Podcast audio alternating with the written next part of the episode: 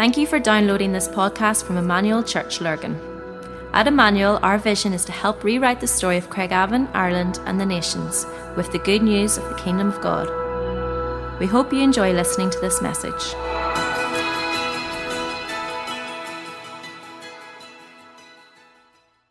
There we go. These are Dave's buckets. Dave is definitely going to have the cleanest house and car ever. So, uh, uh, and if you see him down at the markets trying to sell any of them, so brilliant. Uh, so exciting. Um, we're talking about money. Everybody smile. Stop looking so scared. Dave did a great job last week. If you haven't heard Dave's talk last week, it's worth a re listen. If you have, it's worth a re listen. And if you haven't, it's a must. You need to listen to um, probably one of the best teachers I've heard on tithing, so really, really good.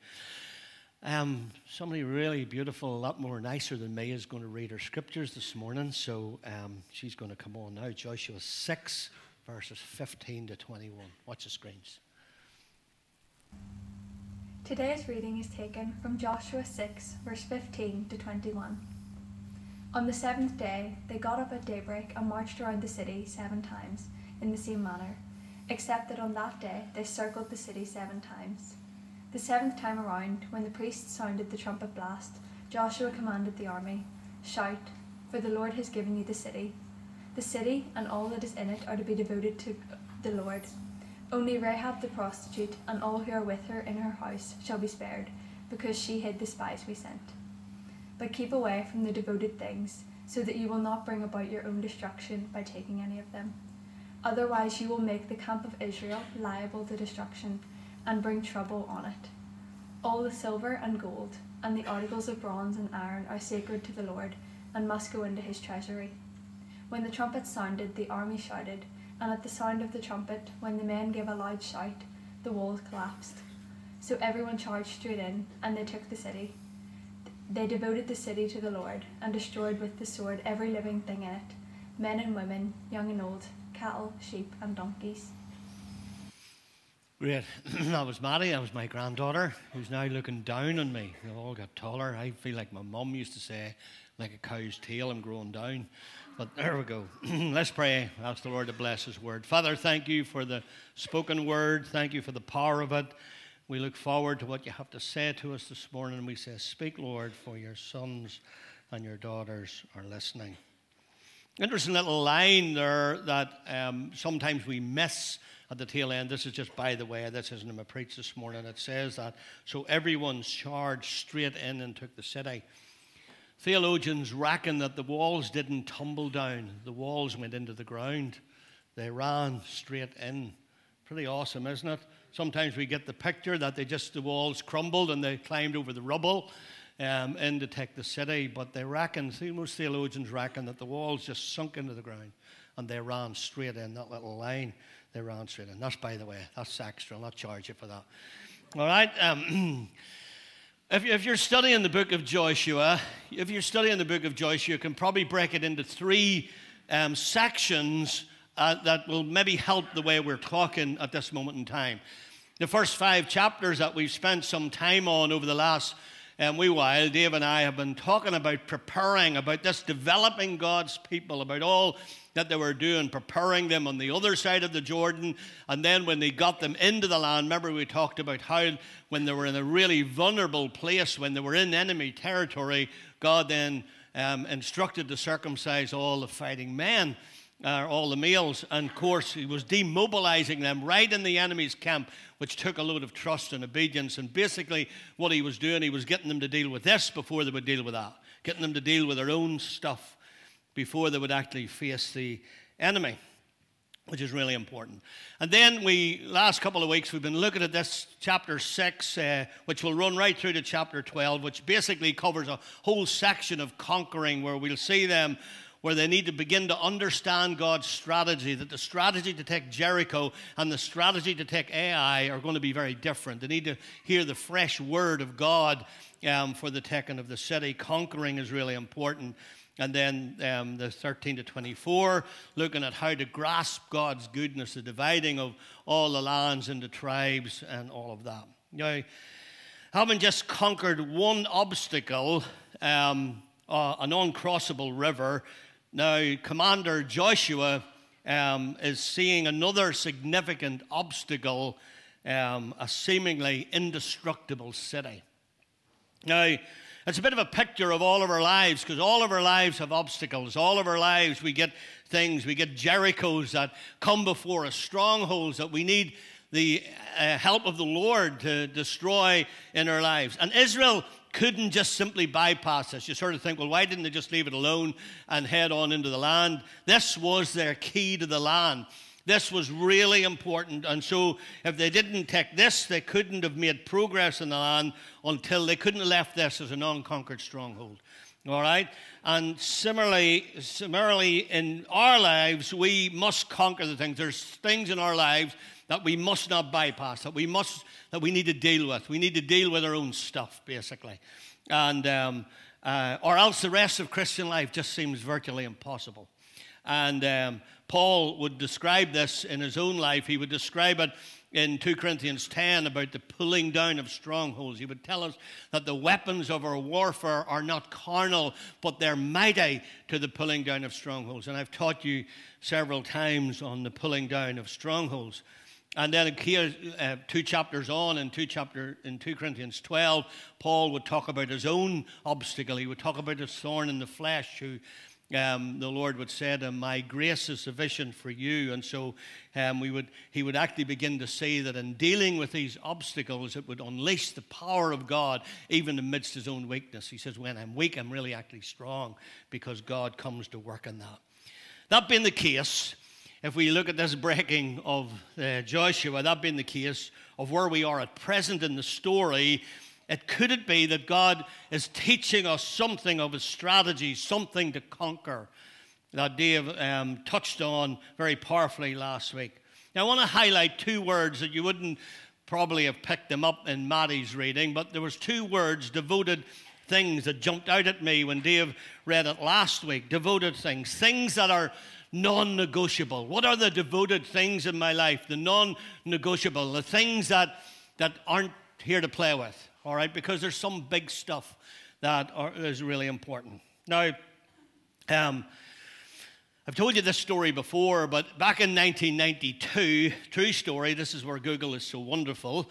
Um, true story, back in 1992, a container ship left Hong Kong uh, and sailing towards um, New York. And it hit a storm sort of midway there, just at the top of that red arrow hit a storm and lost some of its containers over the side of the ship. Just in case you ever send anything by containers, I worked in the haulage industry for many years, and that's a common occurrence. You can lose an odd container, just in case, just by the way. And, um, and this one, this one of these containers sank to the bottom of the ocean. But when it got to the bottom of the ocean, it exploded because inside it were rubber ducks. And there wasn't just one rubber duck, there was 29,000 of them things. All right? And so when it hit the bottom of the ocean and the water began to seep into the container, it just couldn't hold it and it exploded, and all of these containers, or all of these ducks, um, um, floated to the top. And uh, some have washed up on the shores of Hawaii. You'll see the dates there. This went on for 25 years. They were finding these rubber ducks. They found them in America, in Alaska, in Australia, Pacific Northwest. Some were found frozen in the Arctic ice. Some made their way right up around the top there, you can see, right into Scotland. Um, some made into Newfoundland in the Atlantic. 25 years this is going. A matter of fact, if you Google the story, which is good reading, you'll find that it taught them a lot by tracing these ducks and where they all landed up over the 25 years. It taught them a lot about Gulf streams and, and, and winds and tides and all of that. But the story caught me because I began to think of what are the things that you can't hold down in your life? What are the things that are non negotiable? What are the things that are absolutes in the Christian life, like prayer, for instance? It's an absolute. You can't hold it down. You, you, you, it starts out directive and then it explodes. You pray for, you pray for somebody gets saved. And we've seen this many, many times. A dad gets saved, or a mum gets saved, or a child gets saved. And then all of a sudden, there's a family gathers in. And the next thing we know, there's a family saved. And then they bring their aunts and their uncles and their grannies and their granddads. And the next thing we know, there's a little community saved. And then the next thing, they'll bring some of their neighbors because new converts are the best evangelists. And this thing begins to grow. It's like the rubber ducks. You can't hold it down. And it just goes everywhere. And, uh, and so I, I think I think there's a little bit of this regarding our finance as well. And Joshua is, God is referring to Joshua and saying, Be careful with the devoted things. Be really careful with the devoted things. Don't mess about with them. These are to go into the treasury of the Lord. There's something special about these devoted things. Now, we all know that if you want treasure, you've got to dig deep. And um, there, it's just common knowledge that there's treasure in deep places. People now, when they, I was going to say, when they retire, they buy these, coin these things, metal detectors, and you see them walking along the beach looking for metal. It's a good thing to do when you retire. Fine. And uh, it was a good. Uh, and and uh, what, what, what, we do, I, I, again, I've told you this story several times, I'm sure, but it's, it's worthy of a repeat. Gandhi said the world belongs, or the future belongs to the people who tells the best stories. So sorry for the repeat. But on holiday some years ago, we were we were we'd got these diving rods and daniel was just a little boy at the time. If you saw him in the 930 somebody said to me definitely wasn't little because he's he's towering above me and lorraine now. But um, he was just a little boy and we were throwing the rods into the water and diving down and a couple of them slid down into the deep end. And of course his little body was small couldn't get down into the depths and he couldn't get them. And I said, I'll get them. And he said, uh, my body's heavy enough to go down there. And, uh, and he, he says, No, Dad, I want to get them. And I said, Well, look, I'll help you. So here's what to do you jump in the air, you jump in the air, and, and then hold your breath, and I'll push you down. It's just what any good dad would do. And uh, he, he jumped up in the air. I put my hand on his head. He, he took a big deep breath, and down he plunged. And, and, and five or ten minutes. he, he come up with these two diving rods. He was the water was coming out of his nose and out of his mouth, but he had a big smile. Got them, Dad, got them. And there's something about there's something that happens when whenever I, I think God has to push us into some deep places to find some things. And uh, I think that we're created to be participators, not consumers. And the problem with the church today, worldwide, is we've created a consumeristic society that come wanting to get something. A recent survey showed in America that they asked um, something like 25,000 people why they attended church. The top answer was clean toilets. All right? The second answer was there's, there's something for my kids. And the third answer was, my wife gets along okay here. It's, it's funny and it's awful. And the problem is, we've created this consumeristic society of what can I get out of this? What's in this for me? Rather than the um, participation. Adam and Eve had to work the ground, even in the perfect state before the fall. They worked the ground. They worked with their hands in the ground. They tilled the ground. And God came down in the cool of the day. What do you think they talked about? They talked about the work. They talked about what they'd done. There was something godly in this. And so, um, so if, if, if when Daniel went down to get those rods, I didn't want him to stay down there for 10 minutes, and he didn't want to stay down there, but it was important he went down to get them. And so there's, I think there's some things that, that God teaches us about life, some anchors in our life that are really important, that are non negotiables. And I think it would be good for you to ask what those anchors are. I think for me, um, they're my daily prayer life. I'm a person of action, I like doing stuff. So sometimes I, I, I don't know about you, but I go to pray and I see a picture, uh, you know, and I think, oh, that needs straightened. And, uh, Uh, or mobile phones or disaster in your prayer life. Daily disciplines. What are your daily disciplines? These are things, if they're not operating in your life in a daily, deep, consistent place, things will begin to go a little skew with. And I think your giving is one of those too. And, and you have to dig deep for them. And sometimes I think God has to actually push you, give you help down to get them. And I call them the now I know moments. That moment when Abram was about to plunge the knife into his son Isaac, and the angel of the Lord would cry with a load of emotion, I would imagine, Don't lay your hand upon the lad, for now I know that you love me. How did he not know before? Well, he brought him to a test. He brought him to this place. And so, developing the habit of tithing is something that is so important. Now, in this little continuum, you'll see the devotion continuum 1 to 10. If I were to ask you where where would you put yourself on the devotion? If, if, we're talking about devoted things, if we're talking about our prayer life, if we're talking about our daily disciplines, if we're talking about our giving, where would you put yourself on the devotion line to God and those things? We'd probably drop ourselves into five or four to six, wouldn't we? The sort of the humble Northern Ireland thing. But here's the deal. Here's the deal.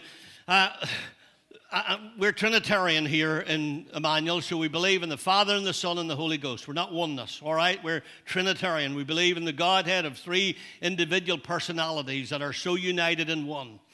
And as Trinitarians, can I say to you that I can show you a Father in heaven who is absolutely 10 plus on that continuum? He is sold out, devoted to you. For God so loved the world that he gave his only son, sold out in devotion. Amazing, isn't it? I can show you Jesus, the Son, who came onto his own, and when his own didn't receive him, to as many as received him, to them give he power. Totally sold out in devotion. All right? I can show you the Holy Spirit that came in Acts 2 and filled everybody in the place and has been here ever since, sold out. And so, Father, Son, and Holy Spirit are absolutely sold out in devotion. And that's why I struggle a little bit when somebody wants to argue with me, do I give my tithe before tax or after tax? I think it's a bit of a cheap conversation, to tell you the truth. And so, uh, our, our, our, our idea is that tithing is something that God is really speaking to us about. And I think that tithing is a test. I think it's a test. And, um, and it's the only place in the Bible, of course, that we know that, the, the, that God tells us to test Him. He says, Test me in this. See, See, will I not open the windows of heaven? And so Dave expounded this last week, so there's no point in me going into that again. But the number 10 in the Bible, uh, numbers in the Bible have significance. So, six, for instance, is the number of man, seven is the number of perfection, 10 is the number of testing, all right? So, when you read 10 in the Bible, it's always around testing. So, I'm going to do a little um, experiment on you, all right? And you can answer me, all right? You can shout out the answers, all right? Okay, it's not multiple choice. Uh, and you'll find a pattern in it, all right? So, for instance, first question How many plagues were there in Egypt? Ten. That was good. Top class.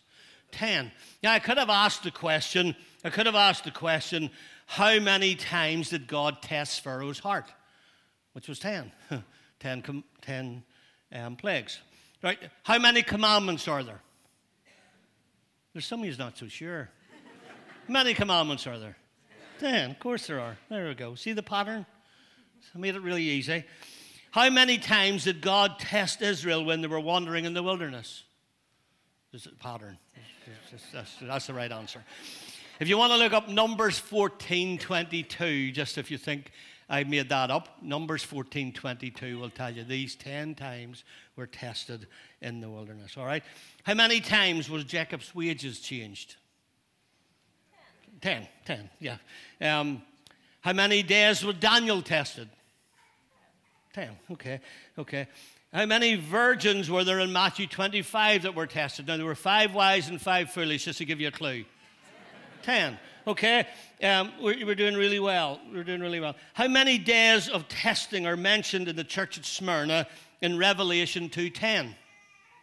Ten, yeah, brilliant. How many disciples were there? Ha ha, nearly got you.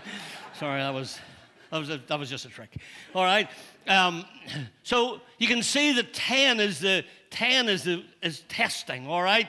And uh, and we live in the days of lotto, we live in the days of fortune cookies, tarot cards, horseshoes, four-leaf clovers, rabbit's foot, on and on we go. Everybody wants to be lucky. But I want to tell you this morning that as believers, we can live a blessed life, not a lucky life. We can live a blessed life. Look, and it's the, what God designed from the beginning in Genesis 5 1 and 2, it tells us this. This is the written account of Adam's family line. When God created mankind, He made them in the likeness of God. He created them male and female and blessed them. So from the very beginning, we've been set up to be blessed. And here's what happened even when Adam and Eve sinned, even when they sinned and brought a curse upon the, and the whole world got cursed because of that, even under that realm, God still developed a system where we, we could be blessed. All you got to do is read the first, I haven't time to read them, but if you read the first 14 verses of Deuteronomy 28, talks about being blessed in the field. Now, there's a, there's a big condition. If because it's all around obedience now because of the curse. It's all around obedience. If my people who are called by my name will humble themselves and pray, and on and on we could go. But in Deuteronomy 28, he's talking about blessed in the field, blessed in the city, blessed in the street. And he sums it all up in verse 6, and he said, You'll be blessed when you go in, and you'll be blessed when you're coming out. So, so there's something about this blessed life that God wants to speak to us about because a blessed life, I think, needs to start with a generous life. Now, again, we could go back to Deuteronomy or back to Malachi, the Dave's verse last week, and talk about the testing. And you might say, well, Phil, that's the Old Testament, uh, to which I would agree. That is the Old Testament. But I would argue back it's the Bible. All right, there's some things in the Old Testament. Not everything in the Old Testament was a bad idea. Like it tells us in the Old Testament not to commit adultery. Doesn't mean that we're new, in the new covenant that we can commit adultery. It tells us in the it tells us not to steal in the Old Testament. Doesn't mean that now that we're in the new covenant that we can steal. So we can't throw it all out. We just can't throw it all out and think that now we're under the new covenant, all we've got just the New Testament and the rest is just paper and two bits of leather. The Bible is God's word to us. But if you want to fight me on it being in the New Testament, I'll give you a passage, all right? Um, Luke 16. Whoever can be trusted with very little can also be trusted with much. And whoever is dishonest with very little will also be dishonest with much. So if you've not been trustworthy in the handling of worldly wealth, who will trust you with true riches? See that word, true riches? And if you've not been trustworthy with someone else's property, who will give you property of your own? No one can serve two masters. Either you will hate one and love the other, or you will be devoted to the one and despise the other. You cannot serve both God and money. Very powerful, isn't it? And what about this paradox here? One man gives freely, yet gains even more. Another withholds unduly, but comes to poverty. A generous man will prosper. He who refreshes others will himself be refreshed. It sort of hurts your brain a bit, doesn't it? Like this is the, this is the economy of heaven we're talking. Somebody came up to me after the first service and said, "There's no lack in heaven." And that's right. There's no lack in heaven. And so when you do a talk on money, and Dave and I and the guys have been chatting about this, when you do a talk on money, it seems like we're asking for money. We're not asking for your money. We're, we're, we're revealing to you the true blessing of God that comes through a generous life. All right? So uh, I'm trying to offload my nervousness now of talking about money, okay? But um, there's something very powerful about that. So it's clear to live a blessed life, you need to live a generous life. So Here's the thing um, according to Malachi 3, one of the things that breaks the curse off our lives um, and finances is the tithe, Dave's orange bucket. So this is the one that's God's, it's not ours. And what Dave taught us last week was that tithe isn't really giving, it's just returning. It's a principle, okay? Um, and for those of you who say it's old covenant, again, Dave taught us last week that um, when Abram gave to Melchizedek, who could likely have been Jesus, um, pre incarnate Jesus, and theologians uh, agree and disagree over that. I tend to think he was. But um, whenever uh, he gave to Melchizedek, it was 470 years before the law. So it's a principle. It's a principle in the, in the Bible. And so we become generous when we when we step past what's expected and we step into the unexpected. That's where blessings come. I have a friend who says that the tithe opens the window of heaven, offerings smash the windows of heaven. I like that. All right? And sacrificial giving has nothing to do with an amount, it's to do with the heart. And one of the most sacrificial offerings um, given in the New Testament was given by a widow, and she gave two mites. But Jesus said she gave all that she had. So it was a heart condition. And our giving don't purchase miracles or blessings. You can't give just to get a miracle or a blessing. But uh, I do think our lack of generosity closes the windows because God can't bless what's cursed. So if we rob God, he said you're cursed because you rob God, you're, you're taking the tithe, all right? You can't pray a blessing over a curse. David Legg, who's our good friend, in his book talks about sins, wounds, and demons. And sins need to be uh, repented of, wounds need to be healed, and demons need to be cast out. So you can't heal a demon, all right? And you can't forgive a wound. All right, there's, there's something about, so, so what we need to understand is that you can't pray a blessing if you're still living under the curse. All right, you can't pray a blessing if you haven't repented of that and dealt with it. So it's really important. All right, and so the idea is that the, the idea is that whenever I read the Malachi verse, I begin to realize that what Malachi does, he links natural obedience to supernatural outpouring. It's one of the passages of Scripture that link the natural obedience and supernatural outpouring together. They bring the two together for me. And the passage we read in Luke 16 says the same. Now, remember this. I say this again you can't buy blessings and miracles from God, right? Simon in Acts taught us that, where he tried to buy it and the guys rebuked him. But can I say this? And hear me in this, I'm saying it really carefully.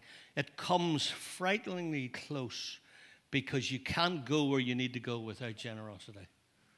You can't go where you need to go. The tithe is our rent payment for living on planet Earth, breathing God's air, and I'm sure, like me, none of you want to be evicted just yet. All right? So that's, that's what it is, all right? The tithe is not mine. And here's the crazy thing. Here's the crazy thing. You actually, you actually don't keep it. Because the, the enemy has the, le- the legal right to devour it. So if you don't give it, you'll lose it anyway. And I haven't time this morning to show you that in Scripture, but it's the truth. He has the legal right to that if you don't give it, all right? And uh, it's not that God curses you, by the way, all right? It's just that when we disobey, we step out from under the realm of God's covering.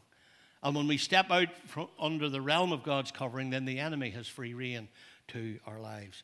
And generosity is the cornerstone of having a blessed life because the presence or lack of generosity in our lives gives us a very clear peek into the soul and into the condition of one's heart. And I think what we've done in churches, we've changed the standard a little bit.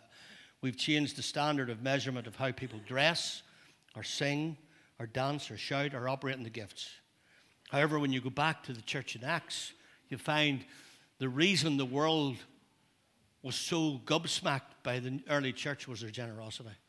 It was the thing that blew them away. It was the thing that attracted the world to the church because these guys just they they they lived it. They just they they marveled at the generosity of the church. The body would literally sell everything they owned and pull it and just give it to the poor and give it to the needy. And Jesus understood and made it really clear that where our treasures are, our heart would follow.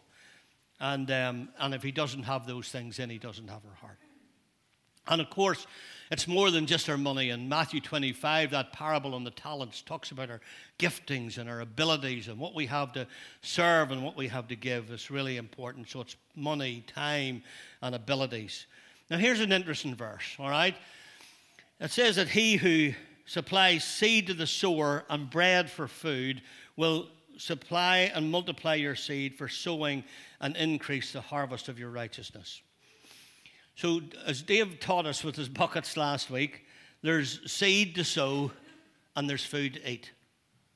So, we have nine buckets out of which we can eat, and we have one to which we sow seed. Now, we can sow seed out of the other ones if we so desire.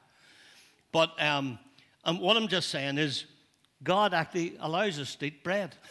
You'll be glad to know. So, there's nothing wrong with if you've worked hard with getting a new car.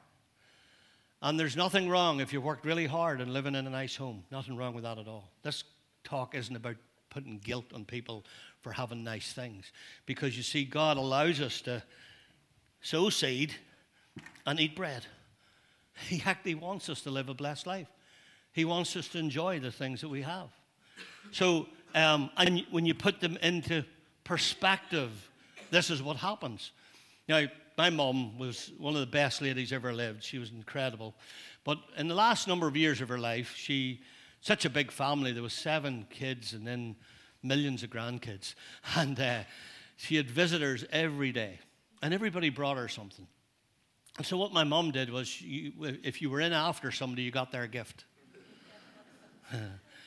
and an odd time, you'd got your own. If you'd called a couple of days later, you got your own gift back again. So, and we, we just excused it. We, it became the sort of joke in the house, you know, well, did you get my gift? Because I think I got yours. And, and it sort of became the joke am, amongst us all, and because of our age and all of that. But, you know, in, in general, it's not a really nice thing to happen.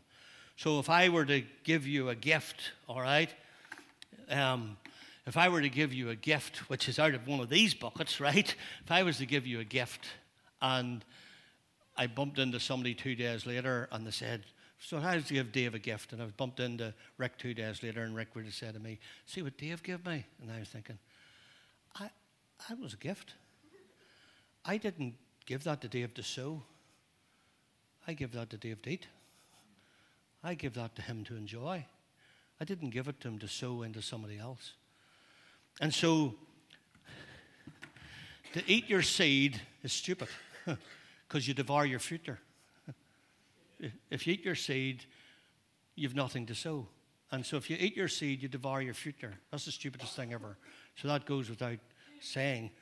But if you, if you plant your food, it just goes moldy and damp on the ground.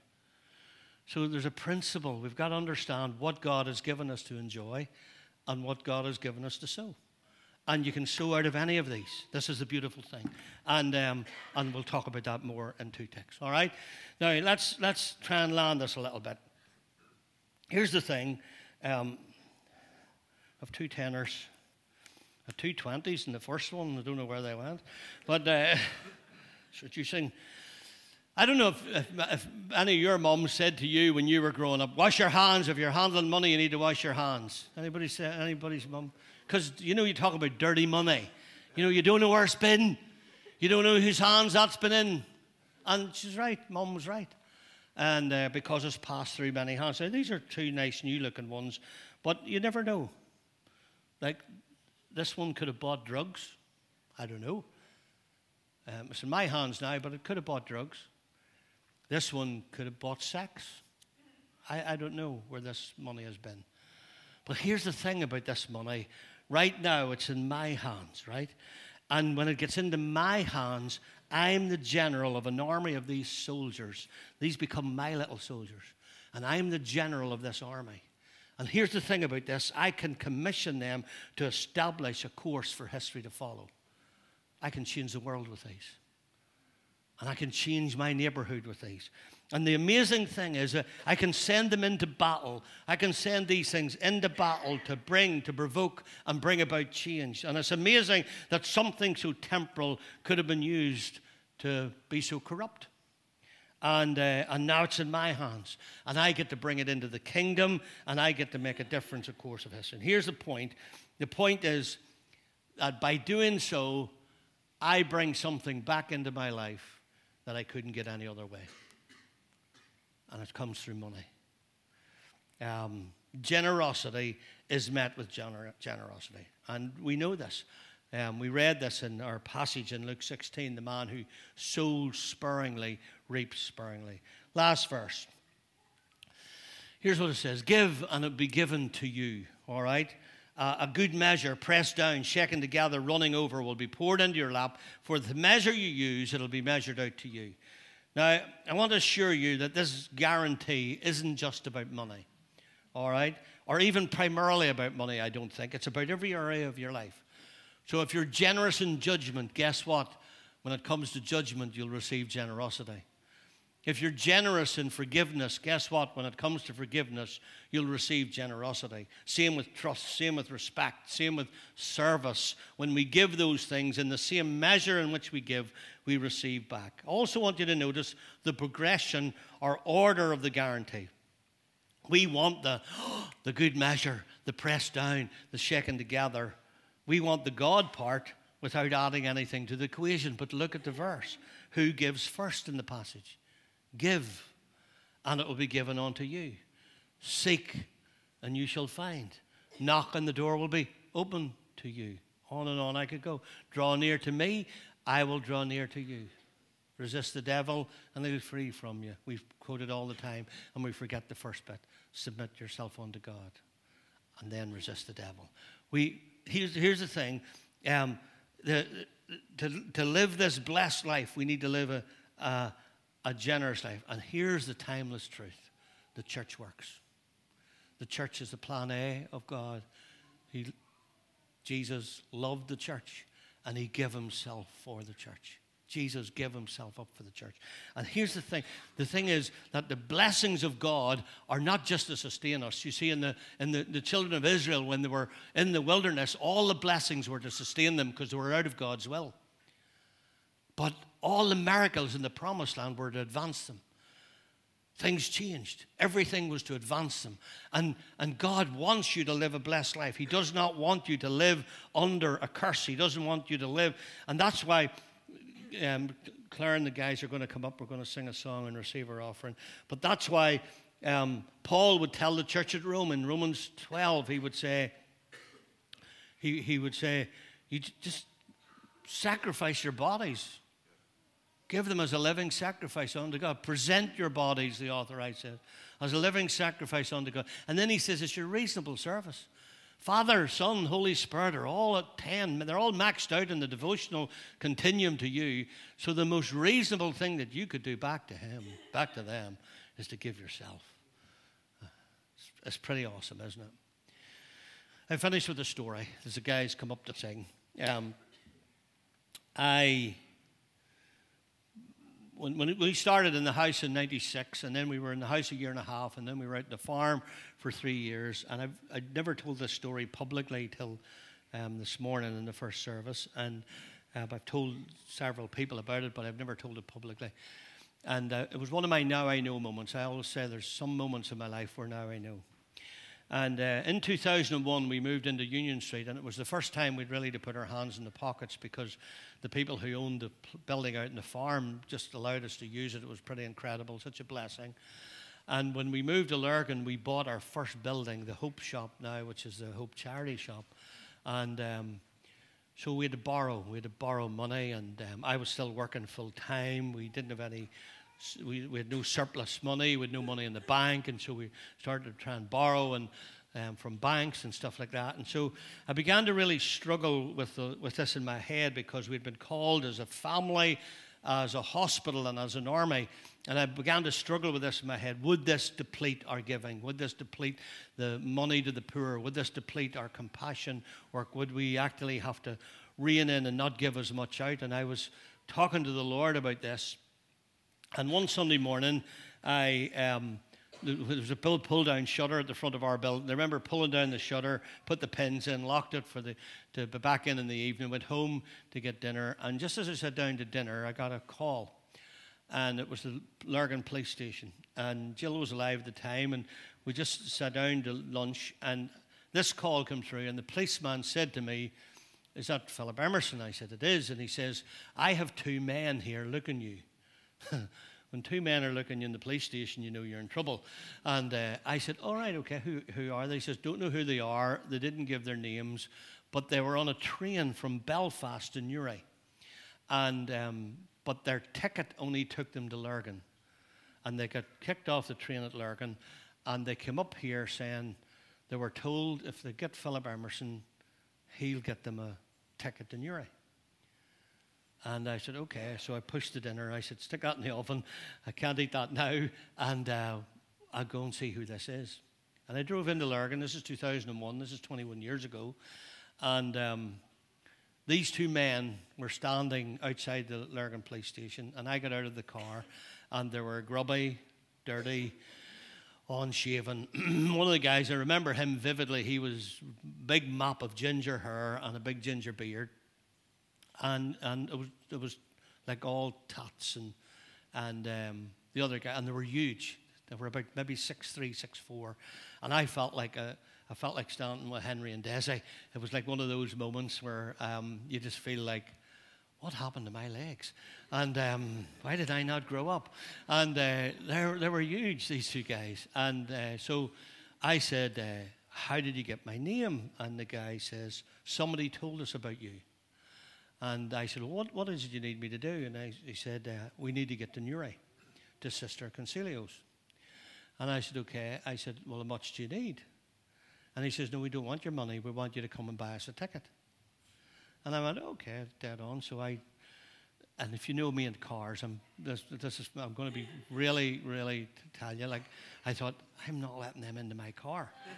and then I thought, Oh, okay, Lord, this is a test. And so I said, Well, jump in the car and we'll go down to the train station. So they jumped into the car, and as soon as they get into the car, they said, uh, Is there somewhere here we could get something to eat? And I said, Well, there's a McDonald's here. And she said, Aye, let's go to McDonald's. And uh, Margaret, who's here this morning, Margaret taught me years ago. Margaret and Paul have been a big influence in my life over um, the last 25, 30 years. And Margaret is one of the people that talks about smelling the presence of the Lord. I've never forgot that. And she used to say to me some mornings in the little Bible church when we went there, she used to say to me, I can smell the presence of the Lord. Um, I've never forgot that. She says it's like the aroma of Christ. She probably doesn't remember some of these conversations. She says it's like the aroma of Christ. Well, when I got into the car, I was expecting something quite repulsive, but the opposite was true. I got this sweet smell of, I, I, I, don't, I can't really put into words, but I started to think something's weird about this. This doesn't add up. So we went to McDonald's, they ordered, I bought, and um, we drove down to the train station. Again, I went to offer them money for the train. He says to me, No, I want you to come and buy us a ticket. And so I got out, went into the train station, bought them both a ticket to go to Newry, and bid farewell and get into the car and came home. Now, I know the Bible says that we entertain angels unawares. But I'm telling you, beyond any shadow of doubt, I sat in McDonald's with two angels. And I bought them two boys a ticket in Newry, and they never got there because I checked. And um, it was one of my now I know moments. It was one of those moments that I felt the Lord said to me, Phil, just because you bought a building, you never stop doing this. Just because you've invested money, you never, never skimp on this pot. Never skimp. And it's been a lesson, as it says, 21 years ago. So, um, with all that said, um, let's receive our offering this morning. What we're going to do, our time's gone, um, but we're going to worship. I want you to stay seated because there's a couple of ways to give. The guys are going to come again with the bags. And we're doing this just because we know this is a special offering, all right? Now, if you haven't come prepared to give, you can give via the screen. On the screen now will be a QR code, and I'm going to look really smart now because I'm explaining to you what a QR code is, all right? And I had to get this explained to me. All right, so what you don't do is take a photograph of that, all right? That is no use bringing that home as a photograph. It's live now, so you can put your phone up and that open your camera and then open the link and you can give via that way. Ricky's at the back with the card machine. You can give via the card machine or you can give and the guys that are coming with the bags have some envelopes with them.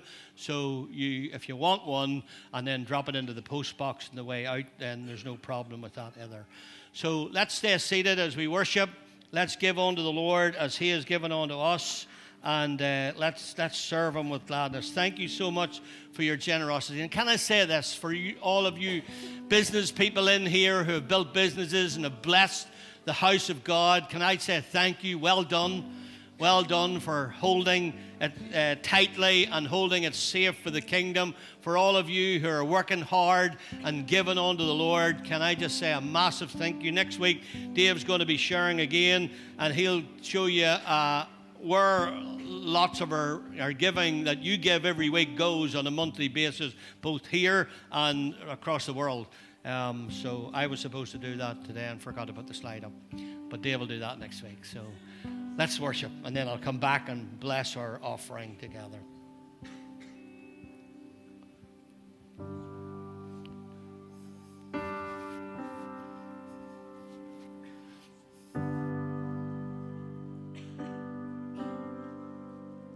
How great the chasm that lay between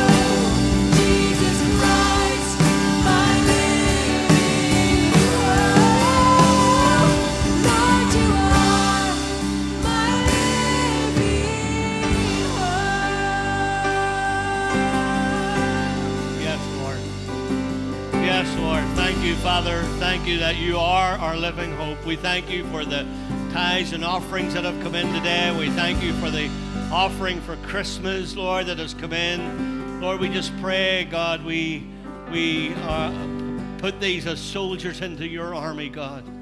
And we declare, oh God, just uh, for those that are less fortunate, those that are poor at this moment of time, those, God, that have had misfortunes of losing jobs and all of the pressures that um, surround society at this moment in time, God, we just pray, Lord, that you would direct these into the hands of the right people.